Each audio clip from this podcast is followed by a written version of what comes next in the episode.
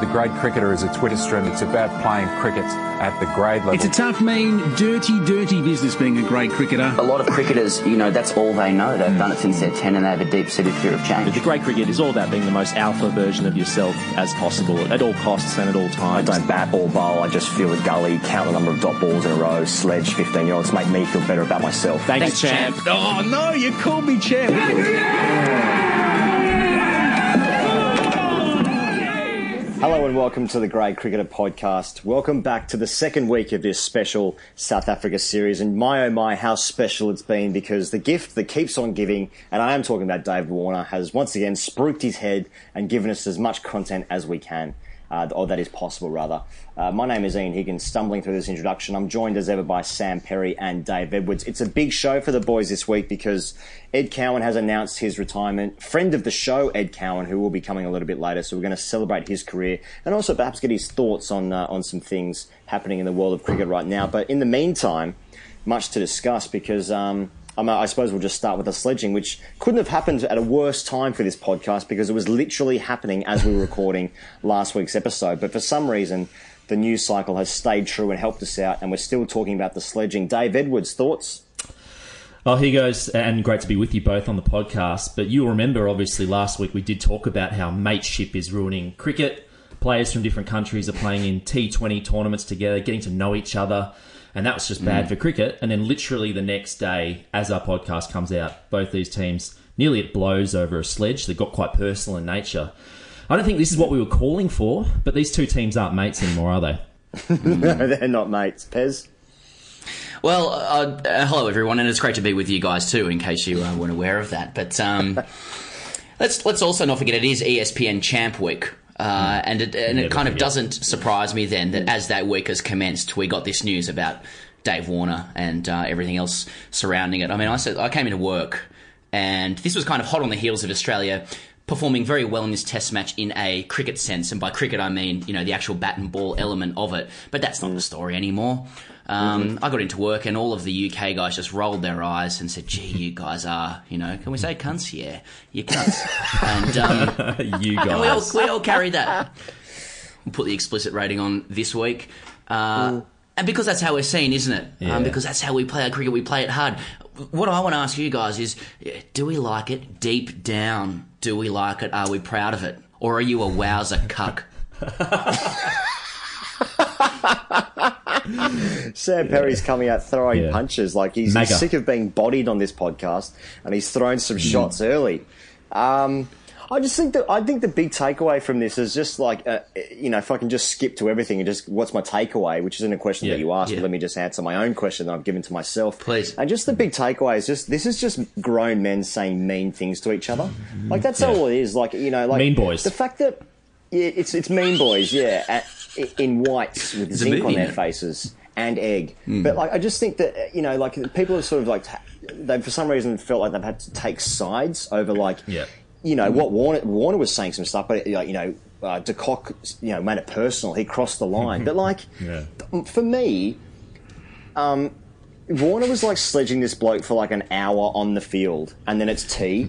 And you think like, okay, maybe just cool your heels, maybe have a scone, maybe just a nice cup of you know Earl Grey over tea. He's like hammering him as he's walking off the field, calling him a fucking sook. He's like carrying on going up the stairs. De Kock says one thing, and okay, it's it's not a good thing, but it's like you're sledging a bloke for literally ninety minutes, walking off the field. You say one thing, what the fuck did you say, mate? Like, and then just like to be Oh, actually mate. having to like being held back.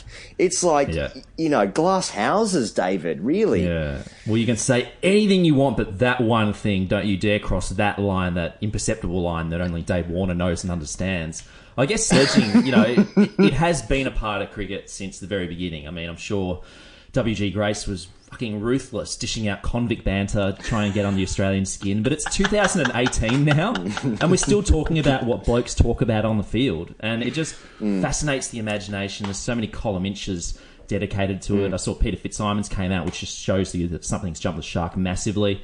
Um, but it just, you know, things really shouldn't get personal on a cricket field, but they do, Jesus. don't they? They just do. Why is that? I, I mean, look at it. Like we are just we're so fascinated in cricket, and everyone is by the social dimension. I mean, if ever there was like um, evidence that the game was actually boring, it's this, isn't it? Like we just care about who mm. says what to whom. Mm. Mm. Um, Who said and it's, what? it's this great thing, isn't it? Like let's let's have it right. Like Australia has created this whole, I'm going to say this whole paradigm of sledging. Without Australia, this doesn't exist. Right, and so, and I love this scenario where, like, we invent this thing where we think there's this necessary condition to winning. Mm. It's not like a couple of blokes who just go a bit too far because they can't handle it. No, it's We're mental like, disintegration. we- or we only win when we abuse people, right? Like abusing people is this important thing we've got to do. Like, that, uh, make no bones about it. Like they, they think they need to do this to mm. win, and then so we, what we do, we do it, and we introduce it to other normal people who who oppose us in games, and one or two mm. of them are going to come back. And say mm. something. Well, hang on, no, that's not the mm. rules. Mm. Sorry, but if you're going to create the if you're going to create the game, you're going to have to die by the sword. You know that, that you struck out with. I just love this like this this like fascination of sledging because it's just like it's it's what it's what you can't see. This like creates this deep fascination. It's why man traveled to the moon. It's why we keep going to the bottom of the ocean just to see what's down there. It's why men are so fascinated by lingerie. What we can't see and like we want to we want to know. We have to know. That's why lingerie sales are skyrocketing. Is what I'm saying. Lingerie what and you're saying, sledging yeah. are exactly the same thing. That's all I'm saying. I'm now working for Yeah. a PR company. Um, It, it, it is, it's one of those things, though. Higgos, isn't it? Sorry, mate. Um, That's where like oh, this this does happen at grade level. I, I believe Oh, yeah. that the culture starts from the top. There's no revelation in that. But like, how often when you play cricket, and anyone listening to this show who's played cricket will surely identify this. Mm. At least if you're from Australia. But how often when you play cricket, you might have made thirty. There might have been some very interesting reverse swing bowling going on. But really, the first question is, what are they saying out there? you just want to know if you're going to get I do not care what it's are they doing off the saying? pitch. Just tell me what he said to you because I'm frightened of that. I remember Pez. Look, I- I've been sledged so many times, but one particular one sticks in my mind. Not for the content because I won't go into that because it was, you know, disgusting and can never be repeated again. But I made the, you know, the innocent mistake of bringing an ex-girlfriend to my match at North Sydney Oval. She was up there sitting in the vacant McCarthy McCartney stand, I think it is, or the Bob stand, the one on the on the side. Yeah. You'd know better than me, Pez, playing at number one a lot more times than Duncan Thompson. whatever it was. Anyway, Yeah. she was up there. She was there. There was no one around her, and some bloke from the other team. It was not very obvious she was there to watch me because she'd walked up as I entered the field. So all the team, the eleven players there, I'd watched as their heads rotated towards the the stand, mm. and then mm. I was just subject to about five minutes because that's about as long as I batted of relentless sledging about who and whom slept with my girlfriend at the time. And they all gave me really good handshakes after the game, a lot of eye contact. Well played, mate, but mm. come on, blokes. Come on. Really? Do you need to do this? Does this help? I actually got run out, so you didn't get me out. I got myself out by taking a shit single. So didn't you didn't get me? I just I just find like there's something about once you walk onto the field of a cricket match and you and you can wear your your long white pants and your comfortable floppy brim and you can have some zinc on your face. Uh, then and only then can you say some of the most horrific things you wouldn't you wouldn't dare dream about saying in real society. Like for instance, if you walked up to um, say uh, you know a 16 year old um, you know shelf packer at Woolworths and you said to him, "You're the worst fucking bloke I've ever seen. I fucking hate you." like you would be forced out of the store and perhaps you know forced to shop at Aldi, for instance, for, for at least a year. But on a cricket field, like it's just good aggression. You know, it's just like you, you're having a role in the He team. plays tough. But if you see, if you say this shit out like in the real world, you know, this is you know this is essentially why they're in our lockout laws because they're one punch victims. Well, I, I like. I realise what you're doing there. Higgos, but like, I, I find the idea of someone telling me on the cricket field that they hate me to be like quite emotional. You know what I mean? Like, they're, they're sort of, I hate you, mate. Like, fucking hate you. it's a very strong emotion. It is funny, isn't it? How you just have this in Australia anyway. There's this um, culture that exists where all of the normal rules of society and um, conduct between people is thrown out the window. And I think this does actually link to the Australian side because what then happens in that pack mentality, and Smith's talked about it, is that somebody in this, you know, in this alpha cesspool of alpha men is going to try and be the most abusive, you know, because that's what happens in social dynamics, right? Someone has to be the sledger. And, you know, we see Australian cricket lauding the attack dog. I got given the attack dog role. Like it's this great um, kind of uh, medal, you know, bestowed upon this player. And so everyone competes. eventually, eventually it, it turns into what we saw the other day. I mean, you just push, if you just keep encouraging it, you're going to push someone to say something back. So I, I just, I don't understand the hand wringing and the kind of moralising over um, how bad De Kock's thing was. I mean, we, we created the monster. Pez, um, I, I really enjoyed the, the angle that you took briefly on a, on a tweet, um, if I can big up your own social media presence. Um, in that, like, but Australia feel like this works. Like, this works. Like, that's why they keep doing it, and they're going to keep doing it. Like, uh, Tim Paine said in the press conference at the beginning of this test match, we're not going to change anything. We're not going to change the way we go about it. Like, so they're still, like, even though this has created this massive furor, they're still going to go about it because they believe that not like Australia is lauded for having this great bowling attack and you know the, the best bowling attack going around in the world at the moment. Yet mm-hmm. that's not good enough because you have to say really mean things to the opposition. You know, if if, the, if your mm. best bowling attack in the world, perhaps ever, can't get the batsman out, you just say mean things to them. Oh, there's so much within that as well. Higgos, yeah, I think I said like, so long as Australia believes that verbal hostility is key to winning, then this stuff will keep happening. And like, it's funny because verbal hostility is quite a complex thing. Like, there are, cer- I think there are certain people who have the maturity to understand. W- how to use words to kind of distract or um, get under the skin of somebody without needing to kind of directly abuse them. But as we can see in the Australian side, there are certain people who probably lack the maturity to know what is kind of um, just direct abuse and what might be uh, sort of witty or cunning. Uh, And so, but but the thing is, you can't. I mean, it's not that you can't blame the people who are abusing. It's just if you create that paradigm or create that culture where verbal hostility is a necessary condition of success, someone, you know, these guys, these guys are in their twenties, like they're still kids, you know, emotionally in a lot of ways. So someone's mm. just going to say, so, like, you're going to continue to get guys who sledge and swear and abuse, and, and this stuff will keep happening, and you know, and then I'll keep going to work, and people will keep saying Australians are cunts, you know. It's been happening successfully for so long for Australia. If you look back to Sorry. Wh- When did things get really alpha for Australia? Probably the 70s under the, the Chappell reign, and hmm. then progressively more and more hmm. alpha, Border, Waugh, hmm. and, and now to present day.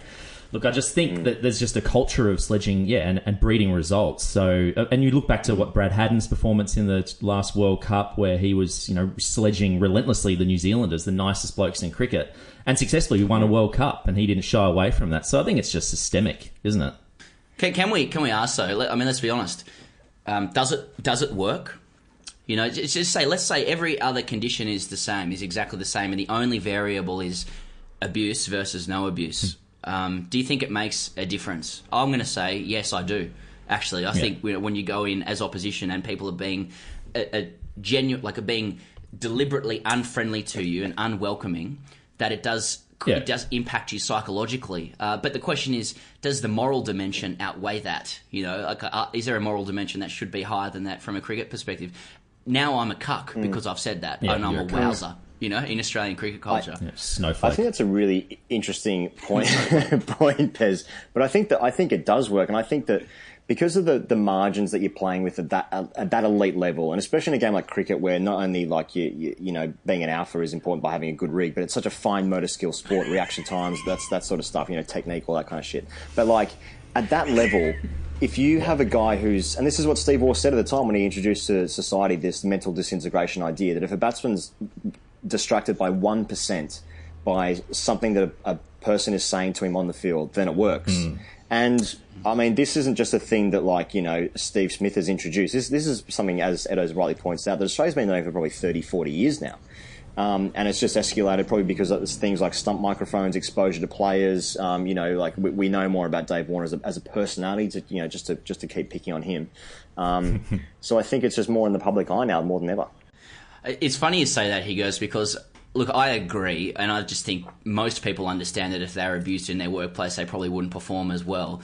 But I also do like resist or object to the idea that like what the Australians are doing is some kind of psychological masterclass. Um, because let's look at when it actually well, let's look at when it actually rears its head on a cricket field. It's when the Aussies are fucking pissed off that things aren't going their way. like it's people it's people letting go of their anger, like, Yeah. let- like giving into their anger, and um, and they start abusing people. A- And they might say, look, there's actually something. There's a, there's a deeper professionalism going on here. There's not. Again, these guys are in their twenties and they've just got the shits. When the De Kock thing happened, it was because Markram and De Kock were scoring a lot of runs. It was the same thing with Sarwan and McGrath. They, they just start abusing them. So they, uh, look, I don't think that they're um they're, they're going to say, yeah. W- This is actually a tactic. It's a ploy. You can see the steam coming out of their ears. They're, they're, they're affronted that someone has bothered to stand up to them. You know. There's mm. such a mm. pack mentality about sledging, though. I mean, I don't. uh, Is there any other sport where there are so many people on a field who aren't actually participating in the play? Because you've got two batsmen and you've got one bowler, and then you've just got ten Parliament blokes. question time. Ten blokes who are just watching. like they can't influence the play, and they're crowding around the bat. They're getting in blokes' eye line. They're trying to influence, and how else do you influence other than that? Well, you talk, you say things, and you try to disarm and you know rock the batsman into making a mistake, and that's your influence. And you can fucking hold your hat on that Yeah. at the close of play, even if you got a duck and took none for eighty. You got that bloke out with that bloody good sledge. You fucking got under his skin because you said something really mean about his mother. Ah, Hundred percent, and like like the cultural cachet that is attached to being the great sledger in your side, like can't be underestimated. I mean, surely you guys have experienced that at grade level. Like, you know, it's the um. I, I know I keep using this c word, and I apologise to anyone, especially my employers, if they're listening to this. But um, you know, you always hear in Australian cricket, it's like you know, but he's got a bit of about him, and you, we kind of laud that. so like, it's like he, just got this capacity to be an absolute drop kick of a person, and we're going to reward him and his place in the team for that. Like, I still remember my dad saying to me when we were watching, speaking of question time. In Parliament, my, well, I was watching it with my dad once, and he goes, "Mate, don't worry about Australian sledges. These guys are the best sledges. These are the pro sledges." When you just hear people in the corner of Parliament, you're just calling something out. So now I'm imagining, like, imagine you had the Australian cricket team on one side, you know, the opposition versus like the government of the day. I just wouldn't mind seeing. I, I'd tune into that. That's a TV show. that is a TV show. Fuck, that's funny. Well, I mean, this is um, this has now sort of gone off the field as well because obviously, I think it's well versed. I mean, people who listen to this podcast are men and women of the internet, so they have the capacity to to know exactly what Quinton de Kock allegedly said. But um, this has now spread to uh, South African officials posing in a photograph with uh, with some blokes from the crowd who decided to be hilarious to turn up to the ground in Sonny Bill Williams masks. It's one of those things that only happens in cricket. Why do people dress up for the cricket? It's fucking embarrassing. And also, it's, it must be grim going to a test match dressed up in like full face paint, full kit. Like it, that, that's one of those things that's funny for like 15 seconds, and then you're like, oh, okay, there's just three sessions of cricket left. Anyway, I'm getting distracted. Um, so there's some there's two officials, and we'll speak to Brand, uh, Dan Brettig in just a moment's time, uh, who will tell us that, uh, will give us, give us an update about what's happening with those South African officials. But um, it's a weird thing for these these blokes to do. And um, if, if I can just carry on this monologue, but um, Gideon Haigh, a friend of the show, Gideon Haigh was on uh, ABC Offsiders this morning, and he actually uh, was talking about.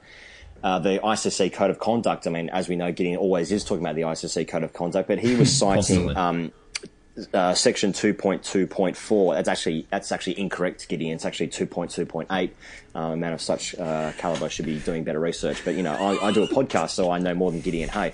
Um, but two point two great. Point eight uh, of the ICC code of conduct. I can't believe I'm still talking. Says I can't believe it. using language or gestures that is seriously obscene, seriously offensive, or of a seriously insulting nature to another player, player support personnel, umpire, match referee, or any other third person during an international match. Now, that's like uh, Gideon's point uh, was that these officials were doing exactly as uh, Section 2.2.8 of the ICC Code of Conduct were doing, and he was suggesting that James Sutherland should be pushing for, uh, you know, for, for these guys to be punished. What are you guys? wh- wh- What are your thoughts? What are your thoughts on these South African oh. officials posing?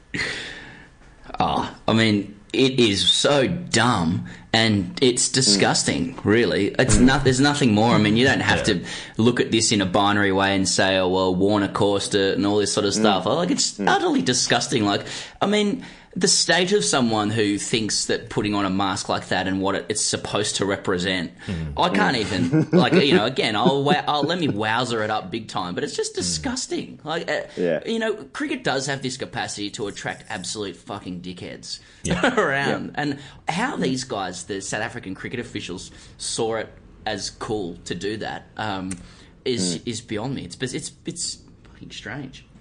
You'd hope that they immediately realised it was a terrible decision that they'd done. Um, I mean, it probably happened very quickly. These guys came up to them in Sonny Bill Will- Williams masks. You know, you don't learn that on the job. You know, there's no uh, induction, you know, for your new job that's going to tell you that these blokes are going to rock up with a Sonny Bill Williams mask and confront you like that. Um, so maybe they were taken aback, but to kind of be pictured smiling and, and to be a senior official at, at cricket uh, South Africa, um, yeah, I think heads need to roll there and, and justifiably so.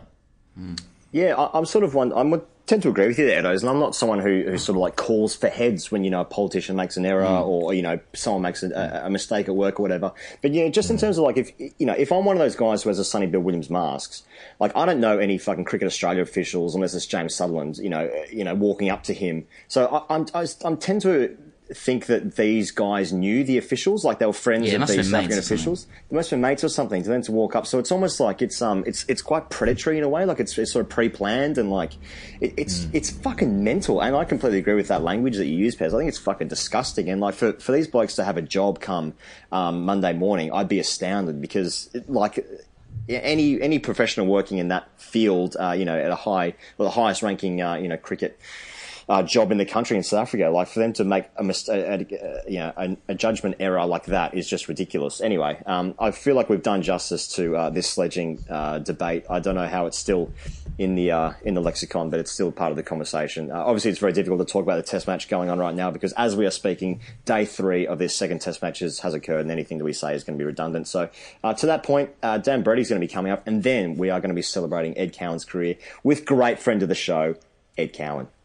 Big day? No, big night. I've got to clean up the last two wickets, sing the song, do the covers, sing the song, drink 42 beers in the sheds, have a shower, sing the song, publicly objectify my teammates' rigs, compare sizes, tell everyone how good I was when I was 17, go to a strip club, lie to my wife, then spend all of Sunday being an emotionally absent father and husband.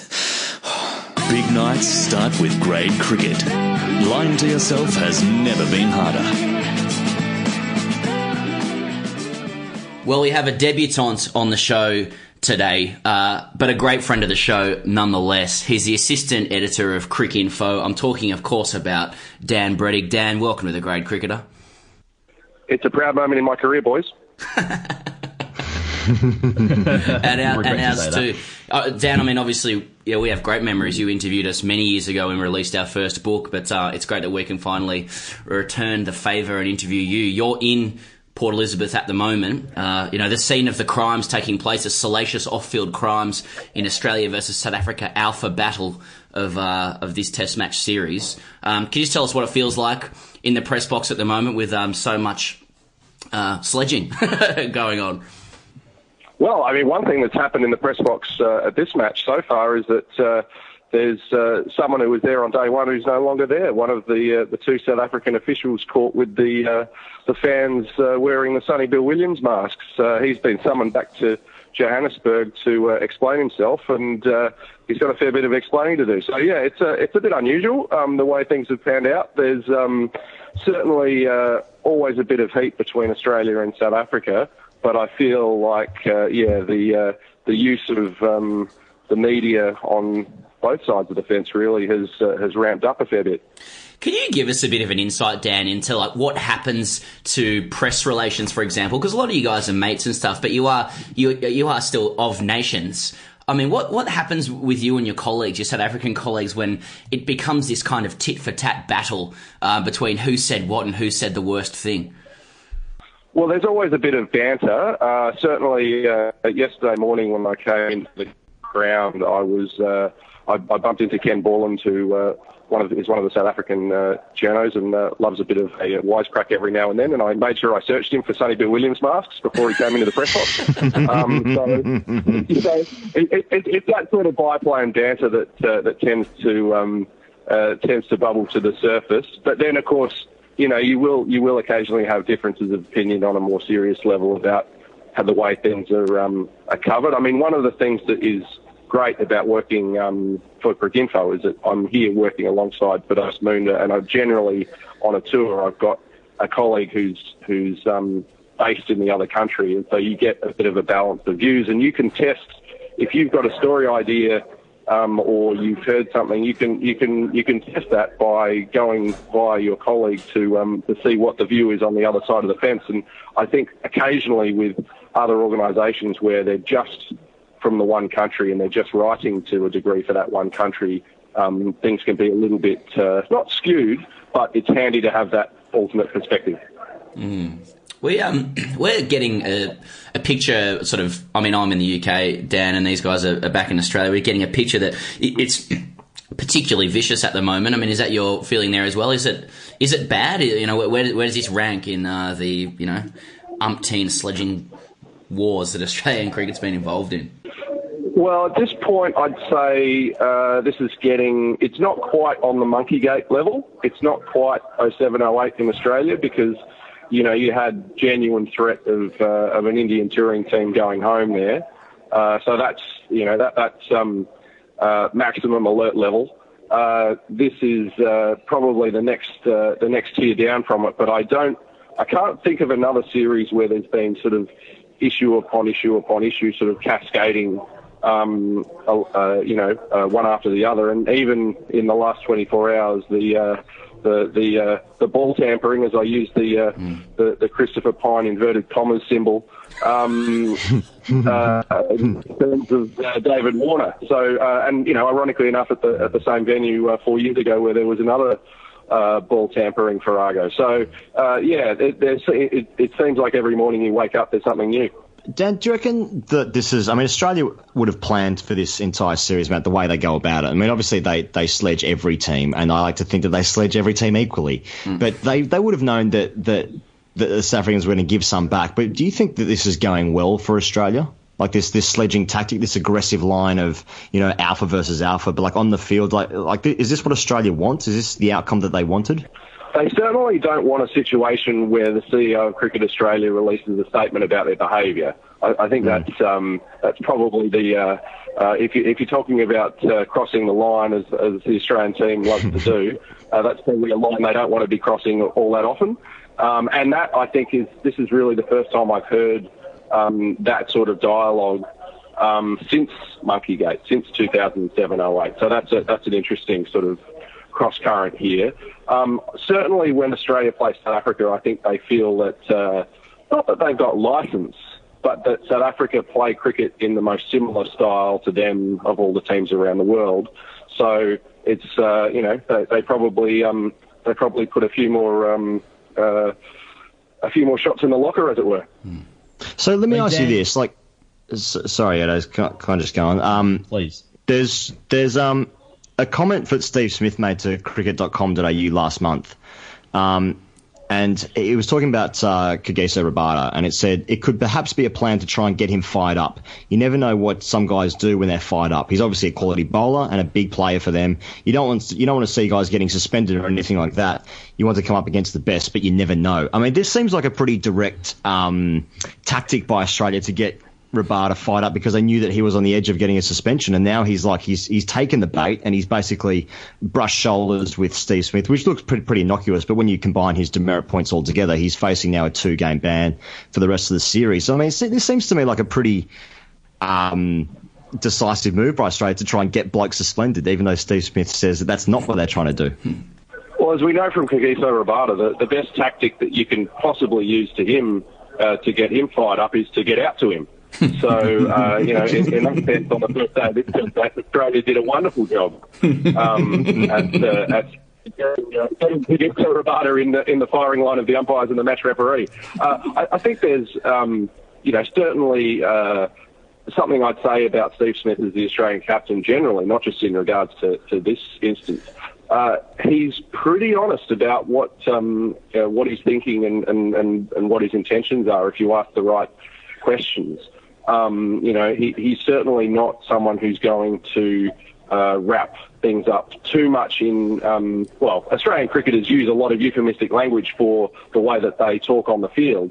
But in terms of uh, the fact that this is the system that they have now, there are demerit points, players are going to skirt close to the uh, the edge of suspension if they accumulate some. Uh, he was, I think, being you know quite um, admirably honest that uh, you know that's a that's an element of the game now. And, and to be fair to uh, South Africa, uh, du Plessis said pretty much the same thing about David Warner entering into this match.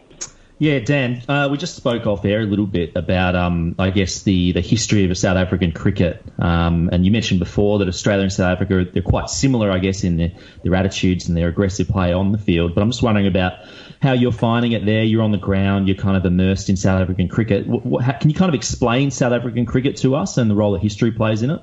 Yeah, well, it, the, the the first thing that strikes you when you when you get here is that none of the grounds have changed really at all in 20, 25 years.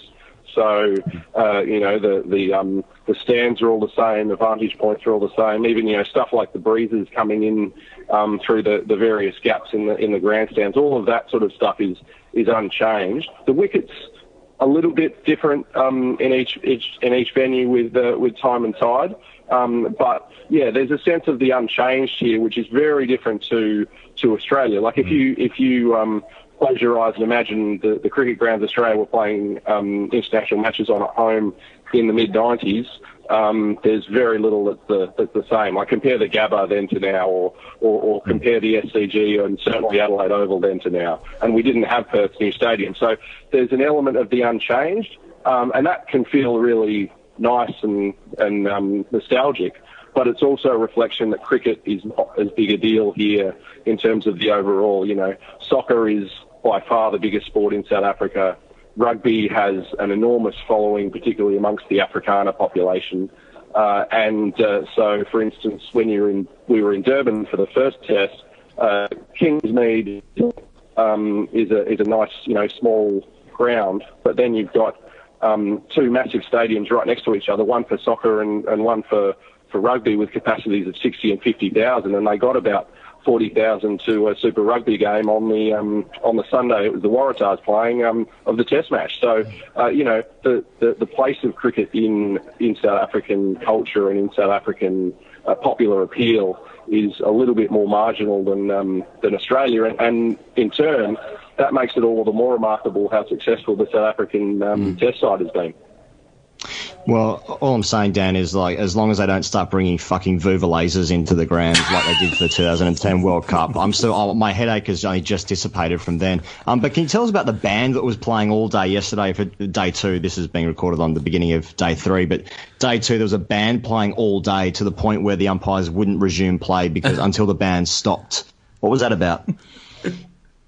Well, you talk about I talk about continuity. That's the band, the Port Elizabeth House Band, basically that's been here uh, since you know since as long as anyone can can remember. It was the absolutely consistent theme of Mark Waugh's hundred here in 1997 that the band kept going and going and going, and uh, as he's uh, subsequently said a few times, drove him mad. But I, I suppose in in some ways that was the uh, that was perhaps the sledging that kept him um, kept him concentrating. uh, but yeah, it, it's um, it's just a part of the, the ambience of the, of the ground, and it was quite extraordinary to to see the umpires. Uh, uh, after a, a decision uh, against Hashim Amla that, uh, that Kumar got pretty spectacularly wrong, uh, mm. to um, to motion the band to, to shut up because we can't we can't hear. Now, uh, Mark Boucher I think raised a very good point that um, Port Elizabeth, however loud that band gets, is never going to be anywhere near as loud as Eden Gardens or mm. or any of the hmm. grounds really in India when things are really heaving.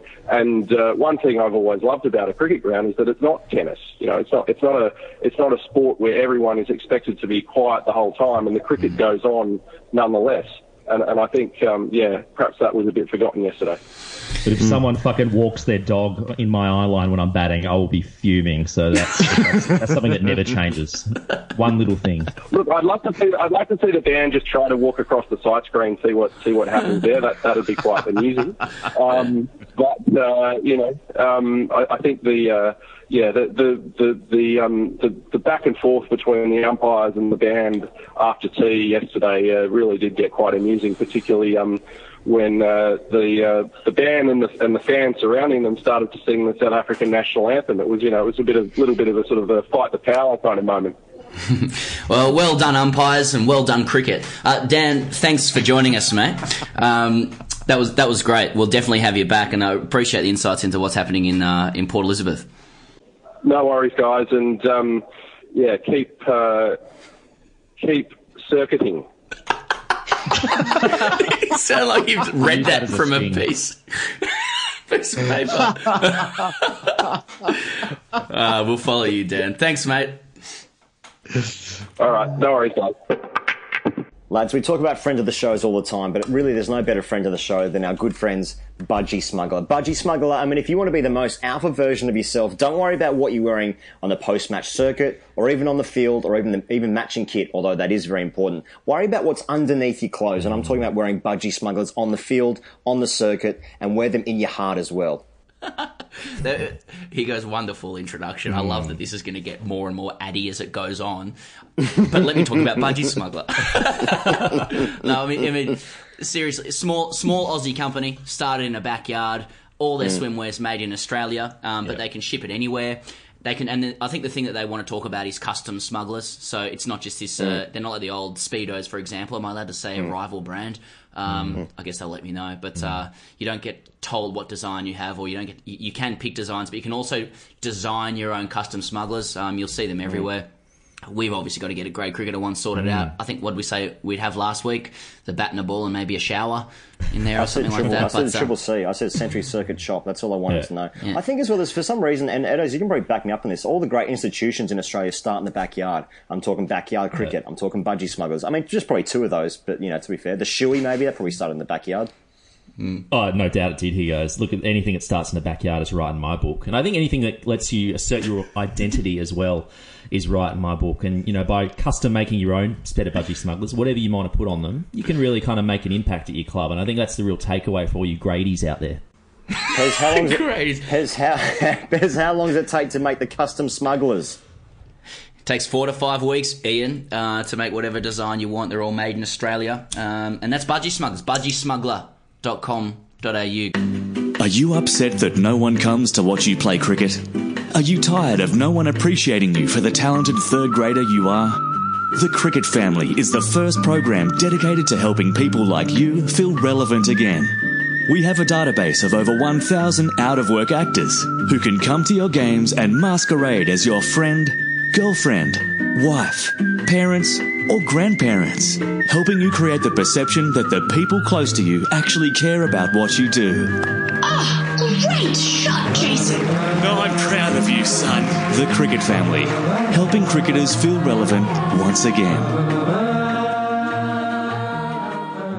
Well, he goes, we say that he's a great friend of the show, but it's hmm. more than that. It's more than that. It's basically the fourth member of the great cricketer. Of course, we're talking about the recently retired man. He scored 10,097 first class runs, 25 centuries, 143 matches, 18 tests, batting average of 41.27. We've got to get through the numbers here. Hmm. Most importantly, a high score of 136 against the Saffers. Just never know if that's racial or not. In 2012, we're very pleased to welcome Ed Cow to the show. Mate, welcome. Welcome back, I think you need to say. The most Oh, important what's that? statistic there, Edos, is that this man has now been on the show four times. So um, we we realise that we're taking up a lot of your your Sunday your Sunday evening, um, Ted. But uh, thanks very much for coming on the show, mate. Uh, I suppose the, the the biggest reason we've got you back is because you've made the big announcement um, to just just focus on your grade cricket. Um, so how was how hard was it to make the decision, mate, to, to call stumps on a on a glittering career? Uh, well, actually, before we get into that, I think it's worth noting that when I saw there was a new series of the podcast, I thought, well, we're going to need to give you some material. So I decided to retire. That, was, that obviously played heavily in, into the thought process. it. Because You guys be you'd be stuck, and you'd be asking me on the show anyway. We short on guests, so we might as well talk about something. Uh, but it's look.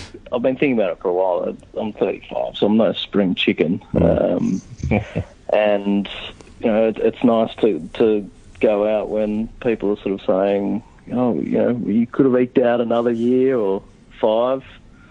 Couldn't really. wasn't doing much with the bat, so it was, it was time to uh, give it away. Did you think of that eking out anymore? I mean, when when did it happen? When was the moment that you just went, "Yeah, I'm, I'm calling a press conference"? when did when did that moment take place?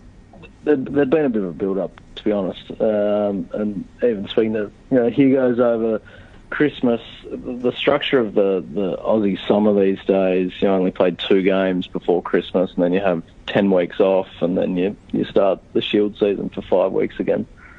Sort of felt like I'd given up a whole year to not do much. Um, so, Cricket in a as you get older, it's like, can, can you justify doing this again? And the answer probably was no, basically. Mate, I don't. I don't want to keep harping on the point, but like, I mean, as you say, like the the structure of the season now is such that it's just like it's really hard to get into a rhythm these days. Um, because the sort of the, the shield aspect, as you say, is broken up into a couple of bits. But like, mate, how how instrumental was the decision at the beginning of the year where you were sort of left out of the New South Wales side, and and you know decisions were made to you know play some some some younger blood, um, you know, in those earlier Shield games, and where you were left out after obviously such a great season last year, where you were leading run scorer and New South Wales Player of the Year. I mean, like, how how heavily did that impact on your decision now to to say that'll do? Yeah, it, it, it, was a pretty big impact, to be honest, in a sense that that probably got me thinking. Uh, I probably thought the end of next season would have probably been about time.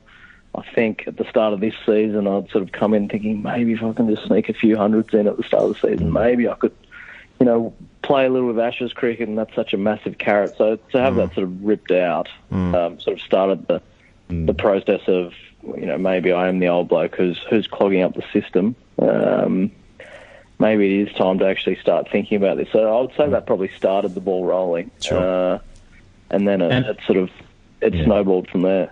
And it was an intervention by Steve Smith as well. I mean, the, the captain of Australian cricket to kind of, I guess, intervene and, and make sure that I I think it was Daniel Hughes was opening the batting because they saw here a future for him in Test cricket. I mean, coming from the top, that, that must have influenced. Yeah, it was a, it was a pretty clear message. Put it that way. it, it- it was, Smack it was pretty black and white. Yeah. All right, It well, was very black. I mean, eh, like we're sort of, uh, you know, started on a on a tone of like how this all ended, but I mean, th- there's so many things that you've achieved in the career. I mean, you, you've done everything that pretty much every boy playing in the backyard wanted to do. I mean, you, the amount of test matches you played and the tours you've been on, etc. It's been a wonderful achievement. But like, I mean, what what's a couple of the things that you sort of take away from it? Is, is the, the, the, the Shield victories down in uh, down in Tassie, or playing for New South Wales, or even those test matches um, here and abroad? Yeah, it's a it's an interesting question. I think the- my first sort of reflections have, have been pretty overarching. Of you know, rather than the moments that people might sort of mm. pick out for you, and you mm. do these interviews. People say, mm. you know, what about the Test century or the Shield wins? And, and yes, mm-hmm. they are massive moments of a career, but I actually think it's been like the shared moments with mates, either you know after a game on the circuit, of course, um, or uh, you know, great partnerships with. You know, I remember vividly one of my finest memories in cricket is, is batting with George Bailey at the WACA, and I think we put on 200, and you know, so we're best mates, just having a ball, and then we went to a concert that night, and you know, just living life Just a great loving day. it. Uh, it was. It was like the greatest day of my life. So, um, and it was it was like in these vineyards in the in in Perth, out, out on the outskirts of Perth, and we're driving back at midnight. And Dools was on his way to scoring a Test hundred on the radio. It's like all these perfect alignment. Um, you know, it's moments like that that I actually reflect on and, and think, geez, I've, I've I've had it pretty good. So, yes, you know, the shared memories and, and efforts of Shield wins, um, Test wins, that that kind of thing, you know, is still at the forefront of my mind. But it's probably the the moments of being proud of, of people who have been on the canvas and picked themselves up, and you know, you're out in the middle when they get a hundred or similar, you know, hundreds if if you'd been battling and you know you piece it together. Um, so it's it's the, probably my point being, and I've rambled a bit. Um, it's the moments Well, people don't really recognise that, that tend to be the ones that, that people do Yeah. internally. I mean, how do you want to be? Just such a basic reflection question, but like, how do you want to be remembered? I mean, you you were always respected as, I guess, a, a voice of reason and rationality in a world of rigs and maximums. you know, a thinking cricketer, um, you know, who wasn't afraid to kind of, you know, say what he thought about cricket and the setup. Um, so how, how do you know if people were let's, let's God forbid you know if someone was to write an obituary on Ed Cowan right now and then his impact on cricket, what do you think that would be, or, or how would you like it to be? It- It'd be a short one. Um, well, I think if if someone wrote, "Good team man, decent player, hard to get out," um, you know, loved hanging out with him, I'd be pretty happy. Lovely. I thought I thought I thought you might get in there that you hit five sixes at Raby Oval yesterday, which you were pretty desperate for me to find out about or, organically just by going on my cricket. Like I wasn't going to do that anyway. Like I like I always By, do. by sending you the morning. photo with the high, with the highlighted bit that I did yesterday. Have a look at this, mate. Might want to mention this on the podcast. yeah, yeah, that. Yeah, I thought that. I thought that might be the, the opportune moment that you might bring that up. That Ed Cowan now hits sixes and he's available for the IPL circuit, even though Martin Guptill can't get a gig, but. But Ed Cowan, left-hander, that's that's the secret. Um, Ted, I, I mean, this is all. and, just a- and leg spin, not 14 straight the other day. we're not talking about your leg so, spin, mate. You- You're not coming on my podcast to talk about your leg spin. My podcast. Own everything. Uh, I mean, this, The is all, this is all, this is all this is all about you know roundabout way of like you know asking you you know where meeting the great cricketers uh, comes in your career. Like, would it be top five? Would it be a podium? Um, what are, what are your thoughts? Look, one of my reflections has been gratitude towards the people that I've met in the game. There, are people that are now in my life, you know, probably more, in your case, more than I'd probably like, um, that I wouldn't have known if cricket, you know, if if cricket wasn't a thing for me. So, you know, you are, the, there's just so so many friends I've met along the way that, you know, randomly that otherwise wouldn't have happened. So, but, you know, top five, that's ridiculous. you, you top 20. All right. Well, t- I mean, Cricket's you, broad church. you're, you're someone who's played. Never buy a beer. Here goes. I Come and see you. Would you like a beer? Yeah, mate. Yeah. And then you just, yeah, yeah. I have another one. I have another one. buy, buy a few beers. And see where the friendship goes. Well, this definitely won't make the final edit. Um, you've you've played against South Africa, Ted. You've obviously scored hundred against uh, South Africa as well, mate. There's some of the stuff that's been going on recently. Obviously, the sledging is like a big thing, but like. well, I think you've come on the show before and you've actually said that these countries are so similar and they're one of the guys that you can actually have a beer with after the series. Like, but right now the tensions just seem extraordinarily high. Like, do you, I mean, some of the guys who are in this current team you would have played with and against uh, the South African team. Like, does this surprise you? What's going on, you know, sledging wise at the moment? Doesn't seem like they'll be having too many castle lagers together after the series. Um, but they probably will. Hard but fair, mate. You've got to play hard but fair and have a beer with them after. And, Yeah. uh, I know I called you fat and useless, but have this and get this down your gullet. Yeah, well, mate. Oh, yeah, yeah, yeah, mate. Till next time. Yeah, we'll play. Um, so, what was the question? Like, like, like are, are oh, you, know. are you surprised? Are you surprised that these go like everyone hates each other? Uh, it's just not a good look, is it? I'm not. I mean, am I surprised? Yeah, I'm a bit surprised. It it shouldn't. It shouldn't be like this. You know, I hmm. think, why, and I've no idea why it's got to this point.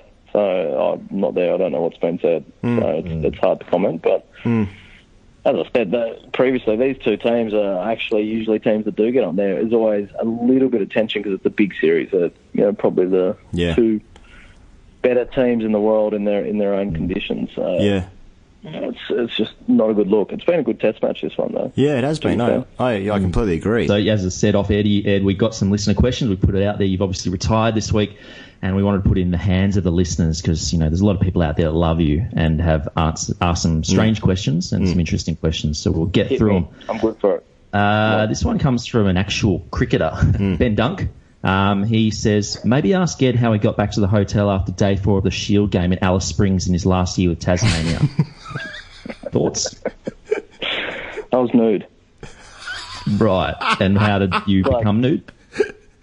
Uh, I got myself nude. Like there was no force. You know, I just Oh, had a few briefly. You know, you know, the, there's something about you know going loco. Mm. It, it applies when you're in the Northern Territory. You just go a, just a little bit Tropicana, and I had a few beers, and next minute nude walking the street. I wasn't the only nude person cruising around Alice Springs, to be fair.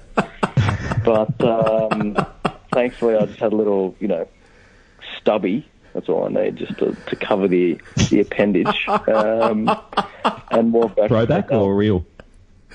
no throwback? Um, on just those little ones, those little, yeah, little two hundred mil.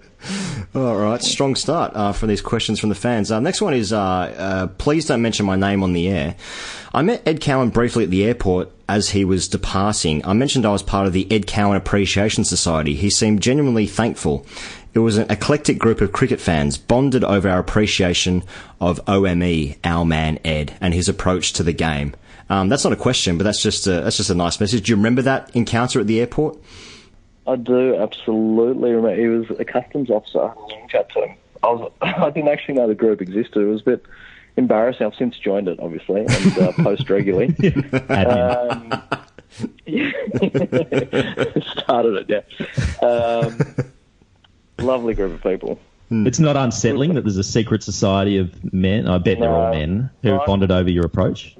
Over the years, I've, it's fair to say I've copped my fair amount of criticism, so it was nice to have someone or a group of people, albeit small, show some appreciation, I must say. This one is from David Brooker. I played for Sydney Uni and Ed ran fielding one pre-season training session. He didn't talk or make eye contact with me as I was in fifth grade at the time. Still seemed like a nice bloke and helped improve my fielding. Just, it's, again, it's not a question. His name's David Who's Brooker. this bloke? Never heard of him. Lie. He's lying. Perfect. Uh, all right. Uh, Andy Nixon says, "Can you ask Ed what is his favourite national song? He's my second favourite Aussie cricketer. Ponting's number one. After seeing he was at their concert recently, he's got substance." Uh, and then a comment. Mandela, cry, baby, cry. Oh yeah, great closer. It's a great Uh, closer. that's the actual, that's the concert that uh, Bales and I saw in WA as well. That's what was the best ever. Strong. Favourite band, 200 in the Strong, middle. It's a free for all. All right. I two like more, um, two more. Ed. mistaken for strangers because it reminds me of getting brushed in grade cricket. Like you get mistaken for strangers by your own friends. Just cricket. Great line. Uh, Uh, all right, Teds. Uh, We've got two more. Moving along, uh, this one's from Abby. Uh, Hi, great cricket. I love your writings and podcasts and the humour insight you provide. Whoops, we shouldn't have left that in. Oh. Looking forward to your episode with Ed Cowan. this is this is Sam Perry said this. Anyway, I have a close encounter of the Cowan kind to share. For my year 10 major English essay, almost 4,500 words, I chose Ed's book In the Firing Line as my text for analysis. Being 15 years old at the time, I posted about it on Instagram and have been honoured in the three years since Ed not only wanted to read the essay, but has been, along with his family, friendly and kind to my entire family and I whenever we have seen him at New South Wales matches. This is probably confirming many intellectual cricketer stereotypes, but the one I'd like to confirm most is that Ed Cowan is a thoroughly good bloke who is generous and thoughtful in cricket, Abby. Again, not a question, and he's done the in cricket thing, which is questionable, but no, nice sentiment from Abby. Hmm. Read the essay, critiqued it. She got Thoughts on it? A plus. Lovely. It was fantastic. What was the Lovely. question? Like, what, what, what was the kind of prism, I guess, that they were analysing Yeah. the book through? Um, I can't. is it- We're talking three or four years. It was probably four years ago, but Yeah, I think it was cricket. like, say, you know, thematic. You know, Yeah, talking about the theme? thematics of overcoming adversity and you know Yeah. Change. Change. Yeah. All right, uh, Ted. This is this is the last one. This comes from Joe Robinson, and he says, "For Ed Cowan, is George Bailey the best Test captain Australia never had? Yes. Why? I love, you know, my affection for George. it's come up. Wouldn't you? You could say, is George Bailey the best prime minister we've never? You know, like you could put anything in there, and I'll say yes. Um, all right, Ted. Well, I know you're short for time. We've got you during a dinner party that you're hosting, which neither of us were invited to, but um, I'm not bitter about that at all. Um, mate, I just want to say congratulations. You know how congratulations. cricket takes away from all these family functions, like all the family weddings, parties, you name it. You retire, and then here I am on the, you know, giving up a family night to talk to you blokes on a Sunday. Let's talk about grey cricket. Um, mate, No, you've obviously got love the you obviously got the tripod coffee business. You're obviously involved with um, Batting for Change, uh, looking after Ryan Carters' uh, role there as he goes overseas. I mean, like uh, you obviously got your media commitments as well. You're obviously coming on this show eight times a year. Um, like, what's what's going to keep you busy apart from you know hitting balls at Sydney University? no, there's plenty, plenty in the in the wings. He goes, it's time to, to get a real job. So I'm I'm working through that, and hopefully uh, July one, I'll I'll find somewhere to to start. Mate, that's that's that's awesome, Keep mate. posted. Keep you posted. That's awesome, mate. And as ever, we we thank you sincerely for all the time you've given to us and all the kindness you've shown for us during your playing days, and hopefully that continues um, for many more years to come. Thanks as ever, mate, for coming on the show, and no doubt we'll be speaking to you again soon. I hope so. I hope you don't brush me now. But I'm like one of those past players. Get to us. No social capital. exactly. Done. Thanks a lot for that, mate. Later. Appreciate it. Love Thanks. you guys. Bye. Thanks, mate.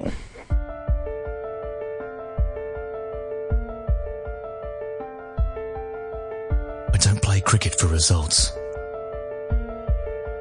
I don't come to take wickets, score runs, or win games. I play cricket to look good. Rigs, chests, pipes, circuits, salads. This is my domain. So when I hit the sheds, I need to radiate success.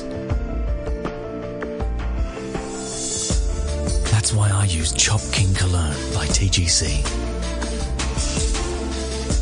With a blend of the finest handcrafted English willow and Kookaburra Red King leather, Chop King Cologne lets me radiate cricket. Whatever the ground, whatever the circuit. King Cologne. The new fragrance for men by TGC. Reek of runs without hitting them. An absolute treat to talk to best friend of the show. We just want everyone to be our best friend on the show. I don't care if it's Budgie Smuggers. I don't care if it's Dan Brettig. I don't care if it's Ed Cowan. Everyone's just a really good friend, and that's why you play cricket to make friends. Uh, Sam Perry has joined us back onto the show uh, just in time for hashtag AskTGC. I say it's my favourite time of the week, and it often is um, when you get the good questions. I know, I know we asked listeners uh, for some from Ed Cowan related questions this week, and and uh, and of course we did ask for hashtag AskTGCs. We've got three quite longish ones here today, but I think you're going to enjoy these today, lads. So let me kick this off with. Justin Hall, who says, Hi guys, long time listener, first time messenger. I was just seeking some clarification on a situation. Generally speaking, I bat number five, occasionally number four, with an average of 37.5, and I feel that square leg to square leg. This weekend, we had the chance to qualify for finals and we only needed 155 to win from 40 overs. However, I had my university graduation and decided to take the weekend off, assuming my teammates could get the job done uh, after they were 1 for 50 off six overs. Upon completion of the graduation ceremony, I checked my phone to a barrage of messages that there was an almighty collapse of 6 for 18 and we had eventually fallen 60 runs short. The boys had abandoned me. Not one return call or message. Even the Twitter mentions had fallen by the wayside. I just wanted to know if my decision was justified considering I achieved the elusive GCC graduation circuit with a far superior and intellectual university mates and chop with the Unibird I have had my eye on for three tumultuous years. Cheers, lads. Excellent question, Justin Hall. So, lads, was he justified by getting his uh, his own version of the Triple C, the GCC, uh, in his life, and and by missing uh, you know the chance to make finals with the boys? Oh, here goes. What a question. I never even considered going out after my graduation, or graduations, plural. Um, it was just a formality. You know, you turn up, you, Oh, okay. you walk on stage, shake hands, have maybe one glass of champagne on the quadrangle, and you're done by 3 p.m. But I think your teammates are just jealous of you, the, the lack of responses, you know, because you have achieved the holy trinity of life. I mean, we talk a lot about the CCC, nothing beats the century. Don't get me wrong, but that feeling subsides by Tuesday when you have a shit net. a, a lot of narratives are based on that idea of um, escaping. Uh, you know, escaping your local community, escaping your local town, escaping prison, uh, and I think this is quite similar to that. this is, uh, I mean, essentially, Justin's gone on to pastures new. He's completely correct to say, you know, he's two two roads have diverged in a wood there for Justin. He he can see Yeah. the um, collapse in the final, and then he can see a graduation circuit chop. Yeah. Um, He's absolutely taken the, the right decision. He's sort of implying, slightly arrogantly, I might say, that were he at the game with his average of 37.5, and he has put the decimal place in there as well, that the, the result would have been different were he there. Um, y- ma- You guys are 6 for 18. Um, presu- you know, your friends text you after cricket. I'm presuming that you would have been caught up in that collapse as well. Yeah. So, all the more reason, I'd say, to have um, gone to their graduation. Um, I. I sort of, I sort of touched on this point last week, and I was doing some more research on it this week. But I just there's sort of like this this philosophical experiment, and it's called the think tank. Now, bear with me here, boys. Um, So this thought experiment was proposed by philosopher uh, I think his name was Robert Nozick, or words to that effect, words that names that effect. Um, and the idea of this think tank or this thought experiment was to refute the philosophy of ethical hedonism. Um, and so hedonism suggests that the only thing that matters in, is human pleasure. That's all that matters, and the only thing um, that should that should exist is anything that maximizes pleasure. Um, so if hedonism is as suggested according to this Robert Nozick guy, um, then everyone would immediately elect to plug into the experience machine. So the experience machine was basically like you go into a lab and you talk to these scientists and you say, "Give me the perfect life," and they, or they ask you what your what your perfect life is. And I hmm. was sort of touching on this last week. Like, if you had the perfect life, would that involve, you know, playing cricket? You know, you could play 150 Test matches for Australia, averaging six million if you wanted to. You could fly if you wanted to. Anything was possible. And once you plugged into this machine, you would have no memory of ever going into in this experiment. It would just be normal to you. So and Nozick um, hit the conclusion of this. Uh, thinks like Nozick said that most people wouldn't go into the machine because um, proving that that there are things that humans value more than their own pleasure, and that pleasure for the sake of pleasure leaves us lacking uh, something that's important. So, like going through all the trials and tribulations as is experienced in any grade cricket season, I think uh, is what Robert Nozick was uh, was concluding is important, um, and I think that's my point. I know we love to stretch metaphors on this show, but I think that is Hmm. the biggest stretch I've ever encountered in my life. He goes- and he goes, "You spent too much time on Wikipedia today." Um, Yeah. Are you, he goes, Are you all right? that is rare. That's fucking rare from you, mate. That's the rarest thing I've ever heard you say. Me. So, should he have played or not? yeah, he sh- yeah. So he so he should have played. He should have played, is what I'm saying, because Oh, he's like he's he, he thinks he's got happiness by going to the graduation, and having sex with a woman who he's had his eye on for three years. Hmm. Um, but in actual fact, he should have been in the batting collapse. Um, what we've just said to you is extremely unfair as well, he goes, given that like we all encourage each other to go as wild and tangential as possible. You're merely doing what we agreed. And as soon as you've done it, we've just cuckolded No. cuckolded you. No, I'm all for Why was it. I being here. cuck- No, I- I wasn't even aware. I wasn't even watching. All right. Um, question asked, and I don't think answered, Justin. Uh, Richie Kenner writes in using the hashtag AskTGC, and he says, lads, long time listener, first time Ask seer. I'm in a desperate need of some life advice, which is one of the best things that you can do and come to this hashtag RCG segment. Um, I've been living in the Midwest of the US for the last couple of years. As you can imagine, cricket is not part of the overly indulgent sporting diet over here. So much so that I've been reduced to catching Pakistan's Super League highlights on ESPN 8, the Ocho, to, to get my cricketing fix. During one of these late night guilty pleasure sessions, I came across a poorly produced and acted commercial for Cricket USA. Safe to say Spielberg or Ron Howard were not involved. It got me thinking, maybe I pulled the plug prematurely on my fledgling cricket career. After five years of lower grade cricket in Sydney, including Colts, yuck, followed by seven years playing cricket in the sauna that is Singapore, which can only be described as a human rights violation, I saw my move to the US as a convenient excuse to finally hang up the spikes. But something snapped in me that uh, that late and lonely night on the couch. I spent the next two hours go- googling the various different cricket associations and affiliations in the Midwest. To my surprise, I discovered multiple local clubs in my home city of Cincinnati. With our first child on the way, should I continue with this madness and risk my future sanity as well as the future of my young family, or should I seek professional help for this horrible disorder? Thoughts? Ah, well, firstly, massive congratulations to Sticks on the news. Um, I did watch him play in one match in Singapore when I was over on a business trip, and it was fucking village. It was just a bunch of bloated blokes trying to relive their youth while hiding from their wives. Good blokes, though. Uh, I like that he's only given two options here. He's just said, I either pursue cricket or I seek professional help. Is that the only two options available to him? Well, I either play Well, cricket or I go to a a lot. It's funny, isn't it? Because when you think about like moving to the Midwest, you just think of uh, how great all the different sport over there would be. Like, why would I want to enmesh myself within cricket when I'm as far away from the game culturally and geographically as possible? But then again, I think about how good the USA one day kit would be at the World Cup. You know, like maybe Richie could play a World Cup for the USA. I say, you know, just completely disrespectfully to every other cricketer in the US. But like, I mean, maybe that would be good. Like, it, it might be a shortcut way to being a pro sportsman in the US, which is one of the ultimate dreams. Um, so, so per- perhaps you should take it back up. I think my big takeaway from this is that we've finally beaten Robbie Williams and we've cracked the US market. Um, Sean Herbst writes in for the last hashtag AskTGC of the week, and his question is a very uh, long and thought provoking one, but I think it's worth discussion.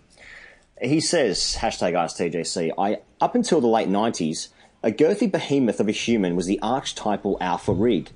Being able to sink piss, spin low, spin low brown yarns, and compare sizes simultaneously in the change rooms was the economy of the alpha, and stocky rigs were, were the currency. Anyone who actively worked on sculpting chiseled pipes and cared about their appearance was a fucking rare unit.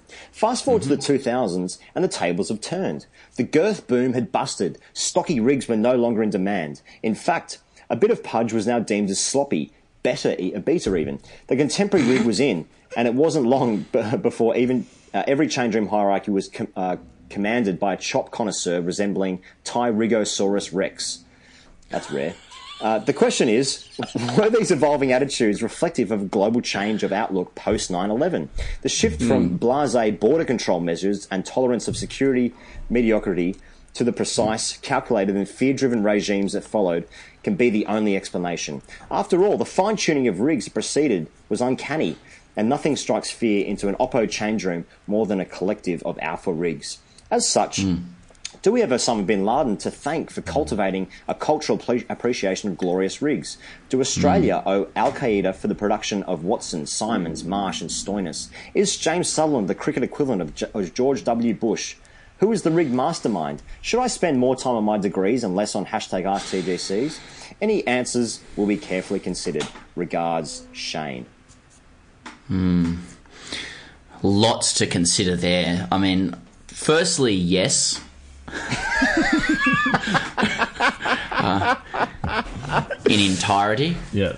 Um, I think there's an Australian identity issue within there as well, but I'd never considered that Australian identity had ultimately been shaped by um, Osama bin Laden's heinous actions, and I'd never made the connection between bin Laden and Stoinis before.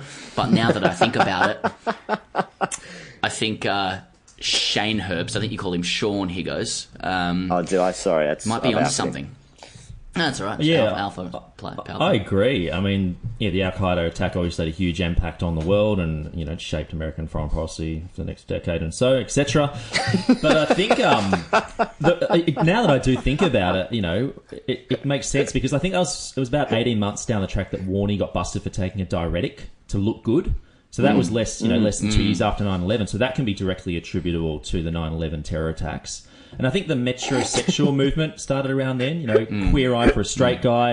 It was a new era of masculinity. You know, a, a new rig, Mm. a waxed, sculpted, honed, not outdoors, but in like a fitness first gym, paying thirty dollars a week Mm. to do biceps and, and chest four times a week. That's all directly attributable to 9-11. and and I suppose in the spirit of understanding that rig, um, that rigs is is like fashion. Rigs are like fashion, you know. So things go in and out. What are the political machinations going on right now? What with the Trump era, etc. Uh, and what impact will that have on rigs uh, down the track? Will we see a return to the more sort of Cameron Smith style rig, with Yeah. perhaps not as defined abs, but but hairy chest, hairy strong chest, back to the stocky rig? I mean, uh, the, the world is undergoing, um, is reacting to globalization at the moment, right? I mean, we're actually trying to shrink. If you look at Brexit, if you look at what the US is doing. Um, in relation to Mexico and everybody else, every, pe- people are actually moving back into the. Um, they're, they're, tr- well, they're trying to shrink. Just so they get. So, will will will the shrinkage, politically speaking and societally speaking, result in people going back to a sort of a more uh, sort of an old school style of rig? Thoughts? well, I think I think that I think this all comes down to minimalism, Pez, and I think for for generations, people have been trying to, you know, a lot of people don't want to get big; they just want to tone, and that's and that's what Brexit is. It's just it's just trimming, it's just trimming down. You know, I want to say trimming of the fat, but I feel that's a metaphor that people can hmm. can, can draw and stretch too far, and that's not what hmm. I'm trying to say. Yeah. I think people just hmm. want to stand on like those vibrating machines and just have like a band around their waist or like around their thighs and just you know spot reduce fat. People are always trying to spot reduce. That's not how it works. You you have overall change. What I'm saying is, is I think the wall's going to go up and Mexico's going to have to pay for it. Well, uh, sorry, he goes. Is I th- would have thought Brexit meant chest and pipes were out, and that kind of uh, like bricklaying strength was in. Yeah, you know I, I, mean? think Like, I think d- Brexit and Trump equals like Bruce Willis in Die Hard, like a, a white fucking tank top with like hairy shoulders and like a big chest. Yeah. That's what I think Brexit is. So it doesn't make sense. yeah. to me Whereas like whereas the metrosexual movement and the and tonnage etc. That was more Eurocentrism. Obama, I think, yeah, not? oh, 08, like post GFC, you know, regeneration, democrats in power, um, you know, a, a, greater global appreciation of America, and now we're going back to Yeah. protectionism and so forth, um, border Yeah. security, etc. That just to me screams Bruce Willis in Die Hard rig. Brexit is old school alpha, the old style of alpha, isn't it? Yeah. Trump is old alpha. Brexit is old alpha, and therefore the stocky rig might be coming back. Have we? Is yeah? yeah. Are Did we- I answer that? Yeah. He goes is convulsing. He is. Uh, and that's and that's the end of the show. Maybe forever. I'm not sure. Thanks as ever for tuning in. Dan Brettig was on the show. Ed Cowan was on the show. My name is Ian Higgins. I'm signing off with Sam Perry and Dave Edwards. We'll see you again next week. Who knows what we're going to be talking about? Probably sledging again.